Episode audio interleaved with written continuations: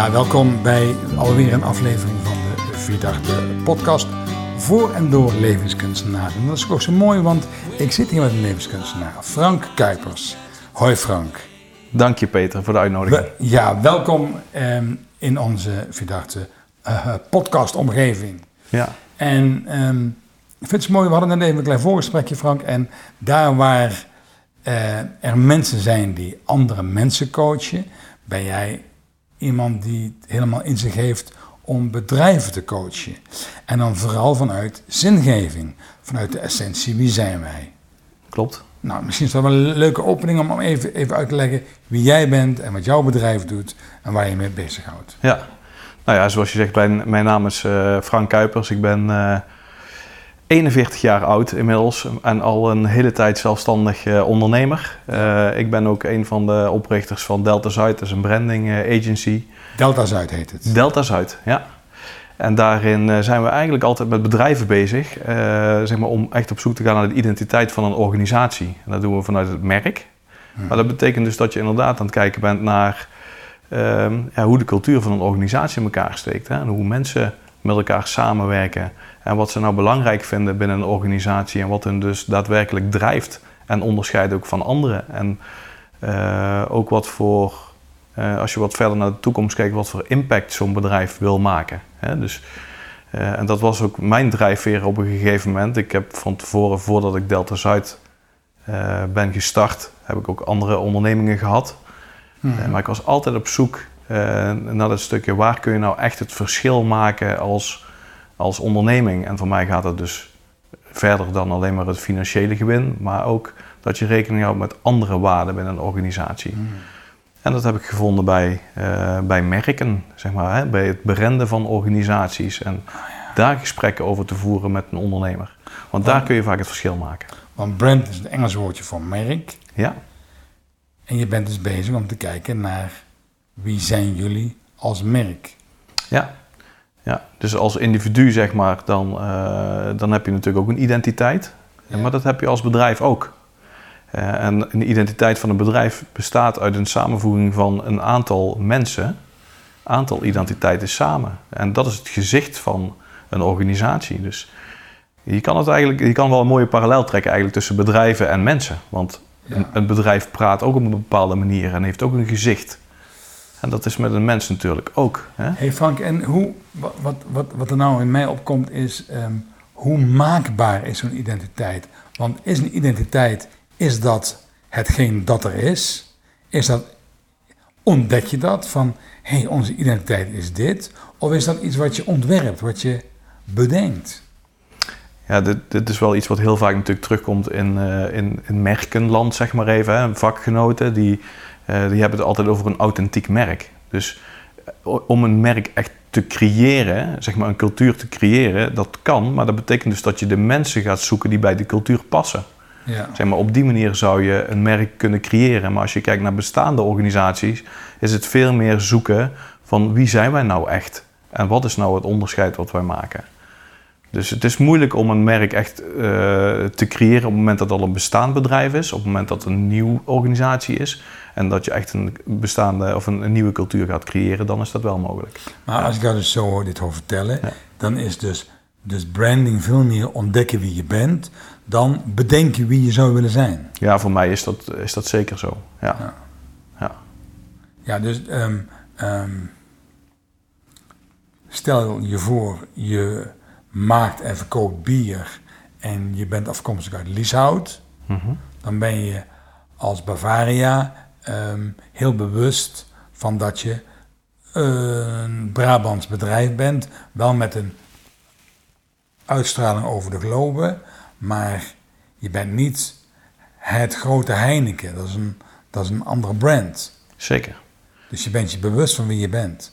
Ja, en dat, is ook, dat zie je dus ook terugkomen in campagnes die ze vaak voeren. Dat zit Ja. heel dicht bij het DNA van, van zo'n organisatie. Maar dat betekent dus ook dat je bepaalde eh, type mensen eh, aan je organisatie bindt. Maar ook samenwerkt bijvoorbeeld met, met partners en leveranciers die bij jouw organisatie-DNA passen. Dus zoveel te beter dat jij weet als bedrijf wie jij bent.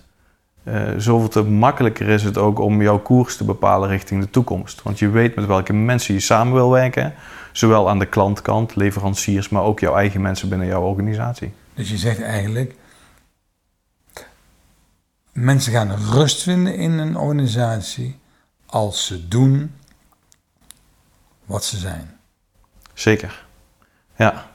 Ja, dan krijg je, creëer je bepaalde rust, waardoor uh, mensen binnen een organisatie ook makkelijker en sneller beslissingen kunnen nemen, bijvoorbeeld.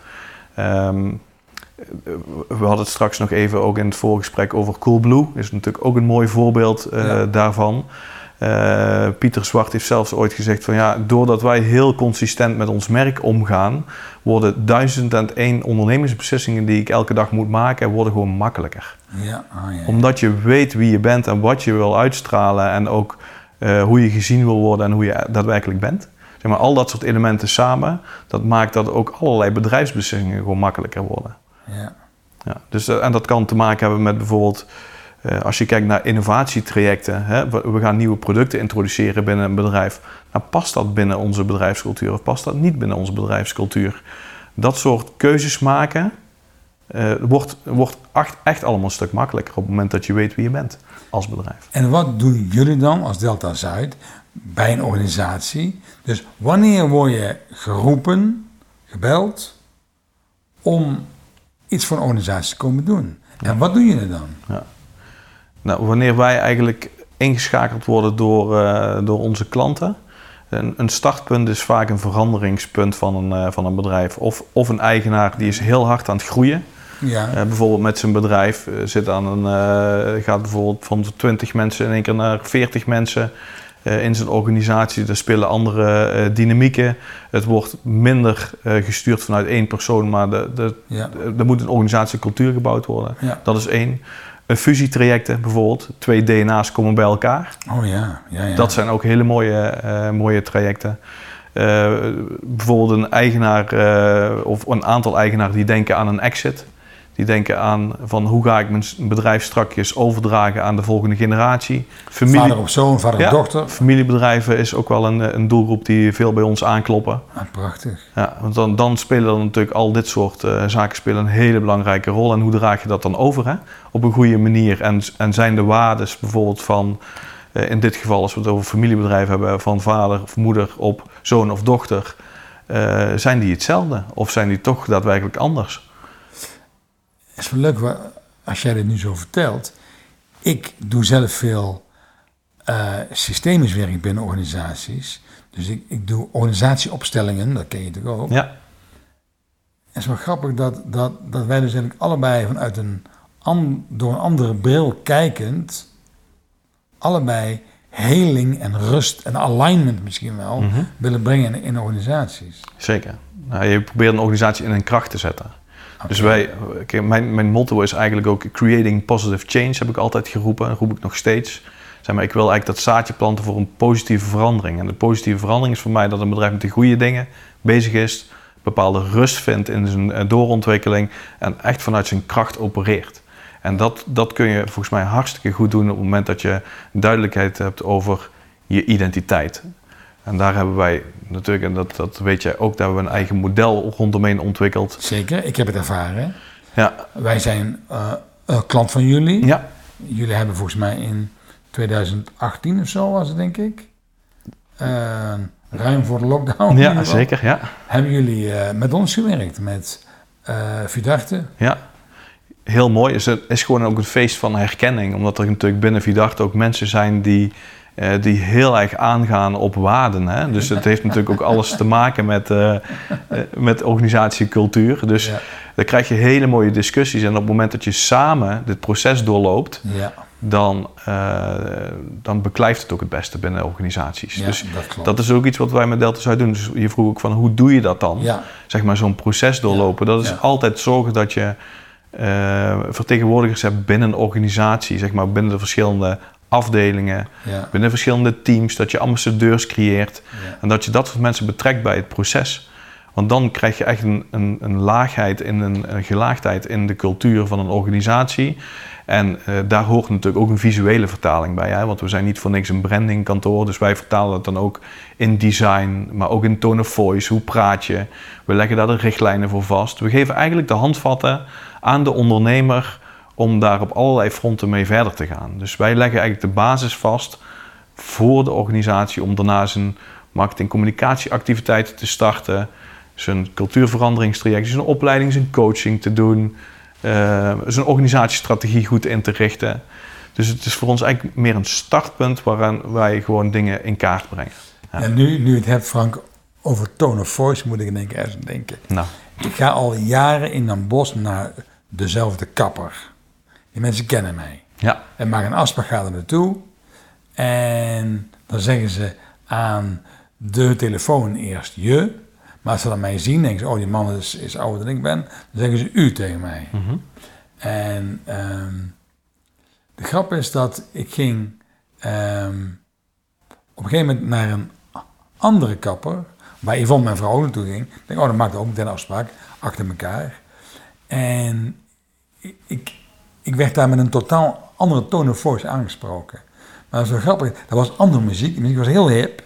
De mensen die daar werken zijn uitgesproken in kleur. Dus hun haren waren, waren limegroen of helemaal geen haar meer. Of uh, als een zebra of roze. Mhm. En um, ik, ik, weet nog dat, dat, dat um, um, ik heel expliciet met jij of jou wordt aangesproken. Zo van, hoi, hoe is het met jou? Mhm. En wat wil jij? En toen dacht ik, oh, dat is wel grappig, ik moest even wennen, omdat ik zo gewend was aan die u. Ik, ik, ik, ik hoef niet met u aangesproken te worden, maar ik was zo gewend dat ze dat deden. En toen dacht ik, oh ja, hier zijn andere kleuren, er zijn andere mensen, hier is andere muziek. Het was ook duurder. Mhm. een duurdere kapperzaak. En toen dacht ik, oh ja, dit, dit, dit is een andere brand. Mhm. Maar dat zou dus een voorbeeld zijn waarbij je op een goede manier uitlijnt hoe je de essentie van je bedrijf weergeeft in kleur, in vorm, in muziek, in geur enzovoort. In alles. Want het is, het is wel een mooie wat je nu uh, noemt, hè? want je komt ergens in een zaak binnen en eigenlijk alles moet kloppen. Een keten is het ook. Het, ja, de, en uiteindelijk zeg maar, heeft het ook zelfs te maken met de stoel waarop je gaat zitten, het interieur, hoe het eruit ziet. Uh, hoe de, uh, de, degene die achter de balie staat, zeg maar, jou ontvangt. Zeg maar, de totaalbeleving van het concept heeft allemaal te maken met het brand. En op het moment dat je weet, zeg maar, hoe jij als organisatie wil communiceren, dan zijn al dat soort elementen makkelijk in te vullen. Ik zal een voorbeeld noemen. Ik heb, uh, onlangs hebben wij voor een, een iets groter kantoor hebben wij eenzelfde soort traject gedaan. En ondertussen werd het kantoorgebouw werd verbouwd. Ja. En er was al vijf keer een architect langs geweest en uh, ze hebben hem al vijf keer hadden ze gezegd, ja, dit is het concept niet. Toen stelde ik de vraag, maar wat hebben jullie gebriefd? Wat is de input geweest die jullie naar de architect hebben gestuurd? Ja, logische vraag. Maar er zat helemaal niks bij over waarde, beleving. Ah, uh, Dus zij kregen iedere keer, ik zeg het maar even gechargeerd, een eenheidsworst terug. Een modern interieur, wat nu eigenlijk redelijk standaard en maar dat paste helemaal niet bij de type organisatie. Dus ik zeg, op het moment dat jullie dus duidelijk hebben wie jullie zijn als kantoor of als bedrijf, zeg maar, dan kun je een hele goede briefing geven naar de architect. En dan garandeer ik jou dat je een concept terugkrijgt wat in lijn is met wie jullie zijn en hoe jullie willen uitstralen. En dat heeft ook met interieur te maken. Maar daaruit begrijp ik dan ook, Frank, dat jij zegt dat de brandingvraag gaat vooraf aan de marketingvraag. Absoluut. De marketingvraag gaat vooraf aan de salesvraag. Ja. Ja.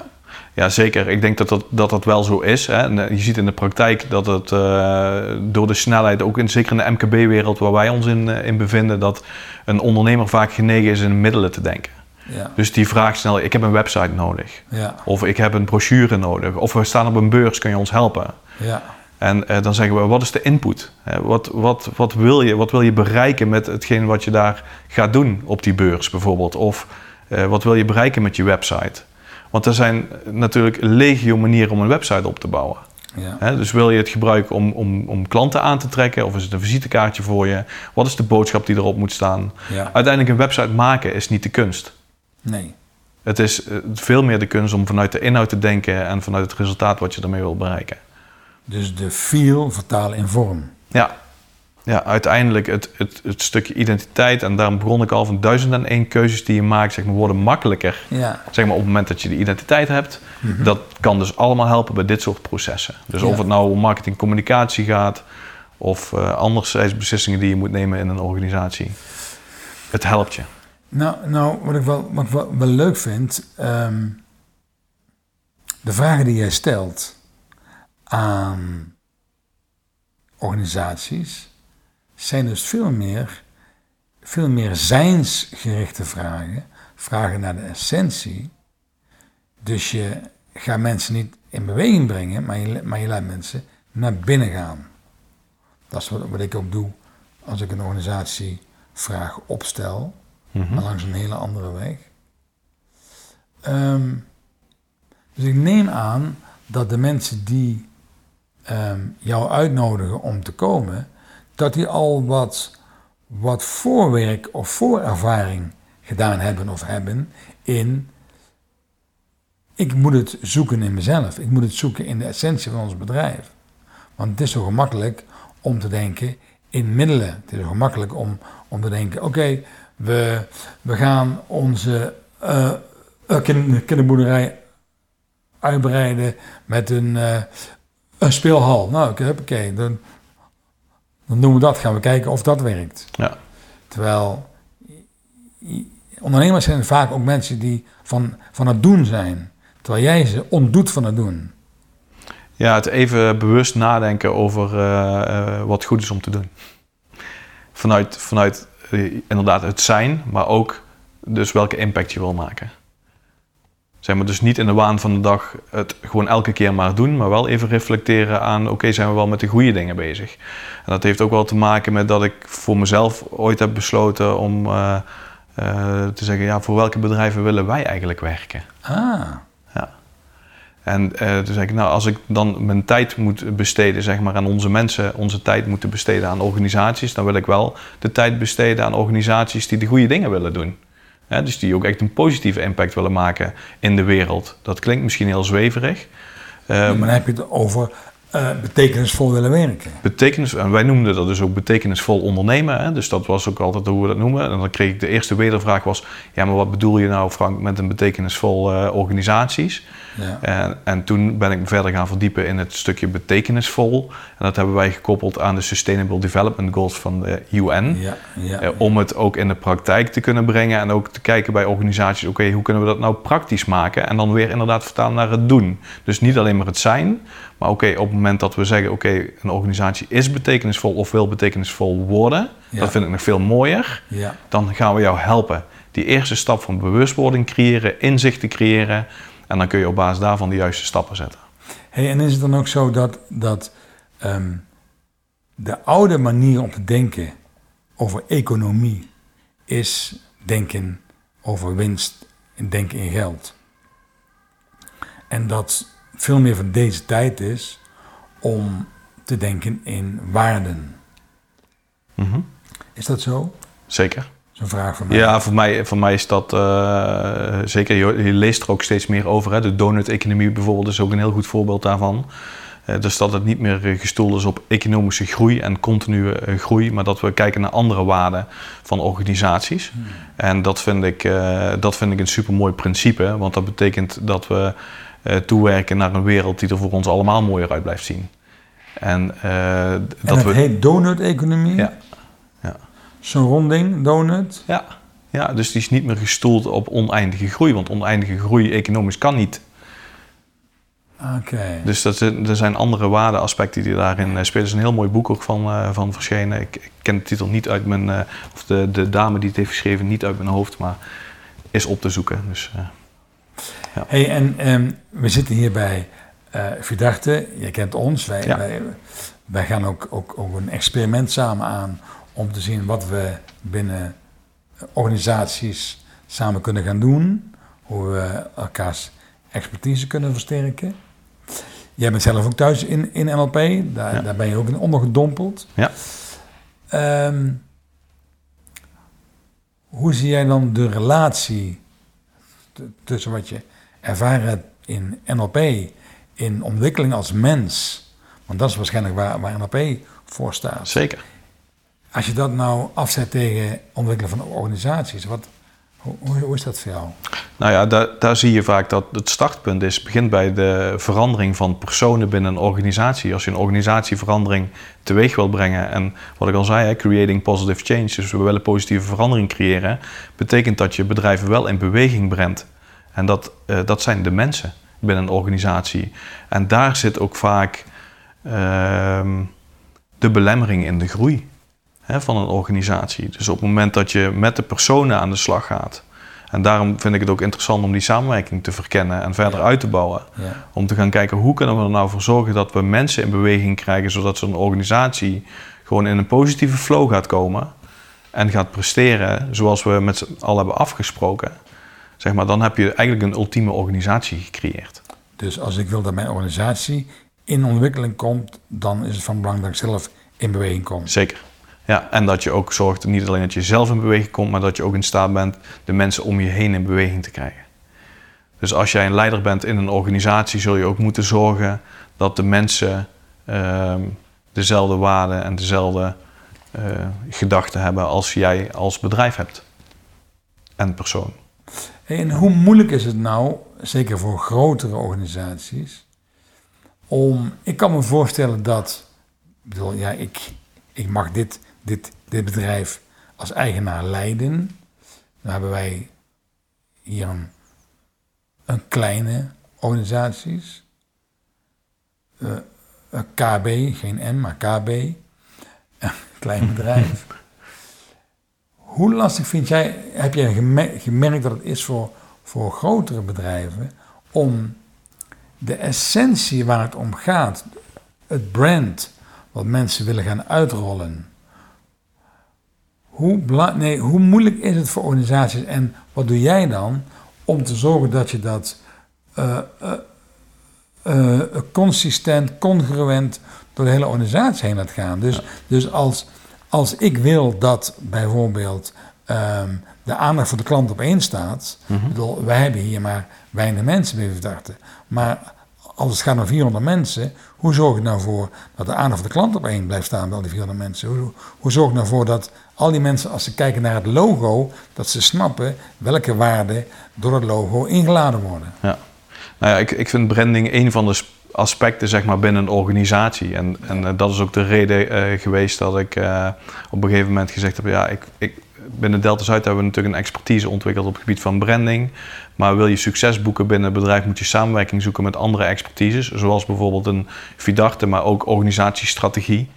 Uh, bureaus, want het gaat breder dan, dan alleen maar het brand. Ah, okay. Dus dat betekent dat je, uh, als je hiermee aan de slag gaat, dat je eigenlijk begint de, het te verankeren in de strategie van een organisatie. Ah. En van daaruit ga je natuurlijk langzaam binnen een organisatie uitrollen. En dan speelt marketingcommunicatie weer een belangrijke rol. De dingen vastleggen, je teamcoaching, individuele coaching, uh, noem maar op. Dus dat, dat, dat heeft een effect op allerlei processen binnen een organisatie. Um, en dat begint eigenlijk bij de organisatiestrategie. Dat is wel grappig wat je in feite zegt, is, heeft te maken met een NLP met de, de niveaus die wij beschrijven. Ja. Er is missie en identiteit. Zeker. Die twee zorgen voor waarden en overtuigingen. En die overtuigingen en waarden vertalen we in een, in een model, in een strategie, in vermogens, in competenties, in skills. En daaruit komt ons gedrag voor. Ja. En daarmee mee laden we de, de omgeving in. Ja. Ja, met, met, met het, het model van de neurologische niveaus zeg maar, ben ik uh, natuurlijk ook gevoed. Ja. En hebben wij ons eigen model Business Identity Canvas ontwikkeld ah. om zijn organisatie-identiteit in kaart te brengen. Dat is niet eens. Maar de rode draad zit daar dus in. Ah, ja. Dus uh, als je heel goed naar het model kijkt, dan zul je ook daarin de neurologische niveaus herkennen. Dus ook jij bent aan Dilts en Bateson schatplichtig? Absoluut. Dat is mooi dat wij dan dan Daar zit de verbinding. Dezelfde roots hebben. ja. ja, het is allemaal gestoeld op modellen, maar dan net vanuit een andere invalshoek. Maar eh, volgens mij eh, zit daar ook een, eenzelfde purpose achter. Vanuit, als ik kijk naar waar, waar Vidarte mee bezig is, zeg maar, hè, het individu verbeteren, de levenskunst. Ja. Um, ja, dat past helemaal bij hetgeen wat wij doen voor organisaties. Dus het is gewoon een samenvoegsel van een ecosysteem, van een aantal mensen die iets positiefs willen bereiken. Ja. Dat is een organisatie, wat mij betreft. Alsof je samen speelt in een heel groot symfonieorkest. Of je nou de uh, slagwerker bent, of je speelt viool of saxofoon. Je draagt bij aan eenzelfde ecosysteem. Zeker. Dat is, dat is mooi hoe je het beschrijft. Ja. En nou, nou uh, heb je ook nog iets verteld net, maar vind ik leuk om dat eventjes nog mee te nemen. Um, een scan hebben jullie ontwikkeld. Dat klopt, ja. Ja, ik, ik vertelde helemaal in het begin dat ik, uh, dat ik eigenlijk ondernemer ben. Dus ik heb verschillende dingen gedaan. Hè, van een, uh, het oprichten van Brabant Ondernemers, bijvoorbeeld een ondernemersplatform, tot een bedrijf in de telecom. En uiteindelijk ben ik bij Delta Zuid uh, begonnen, natuurlijk, samen met mijn compagnon om dat op te bouwen. En op dat moment zijn we eigenlijk begonnen om ook vanuit het model te gaan denken, dus het Business Identity Canvas. Maar om de juiste elementen op te halen, hebben we een scan ontwikkeld. Dus dat betekent dat wij uh, vaak beginnen, een, een traject dat wij starten, zetten wij een scan uit bij een organisatie, waarin wij data ophalen. En dan data op gebied van soft skills. Dus waar je heel vaak ziet dat organisaties als gestuurd worden op financieel vlak. Hebben wij gezegd, nou wij willen eigenlijk de soft skills van een organisatie naar voren halen. Um, en ik merkte dat die input die wij ophalen bij Delta Zuid voor onze klanten, dat die ook waardevol is voor andere vakdisciplines. Hmm. Dus ik ben nu bezig om uh, die ook beschikbaar te maken voor andere adviesorganisaties. En ik zie dat daar enorm veel interesse voor is omdat bedrijven behoefte hebben aan de juiste input om een adviestraject te starten. Dus als ik een adviseur namelijk bij een bedrijf betrokken ben, wil ik wel met de juiste uitgangspunten aan de slag. Nou, en, en de scan die wij hebben, en die we dus nu ook beschikbaar hebben voor um, voor adviseurs in algemene zin. Hè. Dus dat kan een bedrijfsadviesbureau zijn, maar dat kan een, een veranderingsmanagementbureau zijn, kan ook een ander marketing- en reclamebureau zijn, online marketingbureau. Dat maakt niet uit. Iedereen die gebruik wil maken van onze uh, methodiek en filosofie willen we de kans geven om dat te doen. Omdat wij het veel belangrijker vinden dat het schaalbaar is en dat iedereen er gebruik van kan maken en volgens de juiste uh, methodiek aan de slag gaat. Uh, dan dat we het alleen binnen Delta Zuid houden. Dus we hebben besloten om dat ervan los te koppelen. Dus we hebben een instituut opgericht waarin de scan beschikbaar is voor die organisaties eh, eh, die daar hun eigen klanten mee kunnen gaan helpen. Dat is mooi. Ja. Wat er in mij opkomt is. En dat is pas het begin. ja, maar met, jij zegt het begin. Wat er mij opkomt is, is die de tv-spot van Mario, de pizzabakker, die zegt van eerst die bodem. Ja. En ja. Je, legt, die bodem ja. waarop mensen kunnen gaan voorbeduren. Ja.